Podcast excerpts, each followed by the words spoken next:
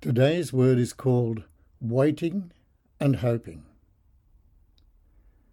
The book of Isaiah is a story of how God's people live in hope, waiting for God.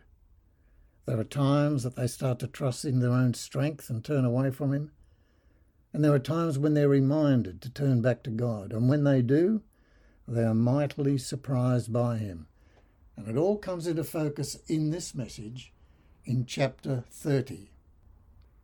God had been calling upon Israel for more than 50 years since the days of King Uzziah to take on a non reactive role in international politics so that they could be given a new place of being God's spiritual representative as his servant to the world. And this role becomes clear in the later chapters of Isaiah. In chapter 60, it says, Arise, shine, for your light has come. Now, he called for a willingness on the nation's part to stop gazing out at the other nations and getting involved in their chaos and disorder, and to rather search inward to find faith and to rest in God's grace and commitment to grow them and form them and do them good and to use them as his display on the earth that he was alive in the heavens. He had said he would make them the head and not the tail, and that they would be above and not beneath. That's in Deuteronomy chapter 28. The world around them would then see that God was with them.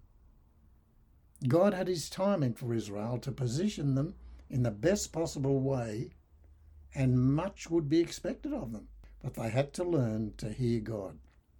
In the following scripture from Isaiah chapter 30, we see a cry from God's heart to the people of Israel and also to us. Because I believe He wants us to be the representation on the earth that God is alive in the heavens. So he was speaking through his prophet Isaiah, and in Isaiah chapter 30 and verse 15, he says, For the Lord God, the Holy One of Israel, says, Only in returning to me and waiting for me will you be saved. In quietness and confidence will be your strength. But you'll have none of this. No, you say, we'll get our help from Egypt. They'll give us swift horses for riding to battle. But the only swiftness you are going to see is the swiftness of your enemies chasing you. And then in verse 18, he says, Yet the Lord still waits for you to come to him so he can show you his love. He will conquer you to bless you, just as he said. For the Lord is faithful to his promises. Blessed are all those who wait for him to help them. You shall weep no more, for he will surely be gracious to you at the sound of your cry. He will answer you. Though he has given you the bread of adversity and water of affliction, yet he will be with you to direct you, and with your own eyes you will see. And if you leave God's path and go to the left or to the right, you will hear a voice behind you say, No, this is the way, so that you can walk in it. These words were said to God's people during a time when they had become tired of waiting for God to do something. And they were agitating to organise things for themselves. But God was waiting for them to do nothing. They were in a position where there was a fierce army from the north that was about to come and plunder them. And they were planning a political alliance with Egypt. But they'd been told by God to wait for Him to act on their behalf. He said, In quietness and confidence you shall find your strength. This would require a quietness in the midst of turmoil and a trust that God would control the great forces that were devastating the world around them. That would be a braver and wiser kind of leadership than trying to control the politics of the day. It's the same with us as His people in these challenging days we live in now. We don't sit around passively, but we let Him position us in His way and in His time. There are good things that are God things that God has ordained for us to do, and we need His wisdom to make the right decisions at the right time. The Holy Spirit teaches us that wise activity comes from a place of peace, not emotional reaction or ambitious ideas that come from self importance. The final blessing in verse 18 is dedicated to those who are willing to listen and who wait. And I'll repeat that verse. It says, Yet the Lord still waits for you to come to him so that he can show you his love. He will conquer you to bless you, just as he said. What Jesus conquers in us is our independence from him as our Saviour and friend and brother. God had engineered a situation for Israel in which no matter how much skill and ingenuity that they thought they had, they were acting without his direction. And they were not only going to fail, but they were going to make matters worse for themselves and come under God's judgment. God does this kind of thing for a reason, for all of us. Because there are some things that are just beyond us, beyond our ability to solve. But we still try, and we still fail. God is waiting for us to wait for Him. God assured Israel that He wanted to take them back again to a place of hope where He would look after them. He repeats to them that He will do good to them. He concedes that He's allowed them to go through tough times of adversity and that He's even contrived some of those things for a good reason, but that now it is time for rest and peace to come to them instead of anxiety. And that when they cry out to Him, He will hear and act. God is saying the same to us in this time of anxiety and uncertainty that's come upon the whole world, where there is strife and contention on many different levels.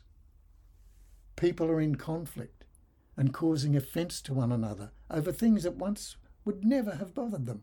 And the emotion that gets attached to the offences gets amplified by all forms of media to stir up political and relational strife in the community and even in families.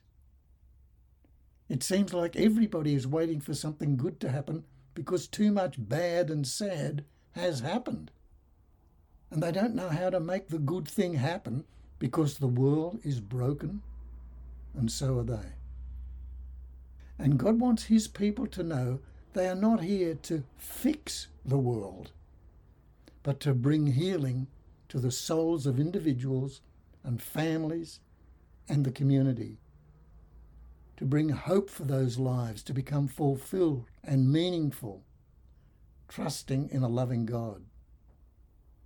The hope is that God wills to do good at this time in this world for all that call upon Him with a true heart. That's our hope. That's our expectation, and God will do that. He wants to bring rest for people's souls. And it's only when we're in a place of peace that we can impart this living hope to those around us. I'm going to read to you from Philippians chapter 4 and verse 6. Let your steadiness and calm be seen by those around you. The Lord is at hand. Do not be anxious about anything, but in everything, by prayer and supplication, with thanksgiving, let your requests be made known to God. And the peace of God, which surpasses all understanding, will guard your hearts and your minds in Christ Jesus. Now, does this scripture mean that God will give us the answer to every prayer that we pray? No. This scripture tells us to wait for the peace of God. That's what's on offer. That peace surpasses all understanding. So why don't we wait? Well, just like Israel, we feel we can't just wait around and do nothing.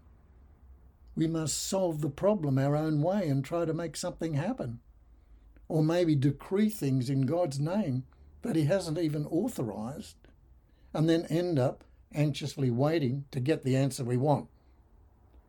We need to receive God's peace first. And that is what that scripture tells us we will receive. That is what is on offer. The peace of God will guard your hearts. So, how does this peace give us hope? When we know that there is a person that we can trust totally to look after all our needs and problems in the best way possible, we can be at rest and let them do what they know is best for us. That allows God's peace to sweep over our souls. When we wait and receive that peace, it becomes the signal that God has arrived on the scene. Suddenly, we see things in a different way. We lose our anxiety and fear, and we regather hope and expectation for things to change for the better, better than we could have ever planned for them to be. We can then live with the hope that He will surprise us with His outcome because His gift of peace guards our hearts and guides our minds, saying to us, And if you leave God's path and go to the left or to the right, you will hear a voice behind you say, No, this is the way, so you can walk in it. This becomes something that we learn, sometimes the hard way. That God waits for us to wait for Him, to give us His peace. God also loves to share that moment with us, of showing us what He's done for us, and to reveal more of Himself to us, so that we can get to know Him better. And the Lord bless you all. Amen.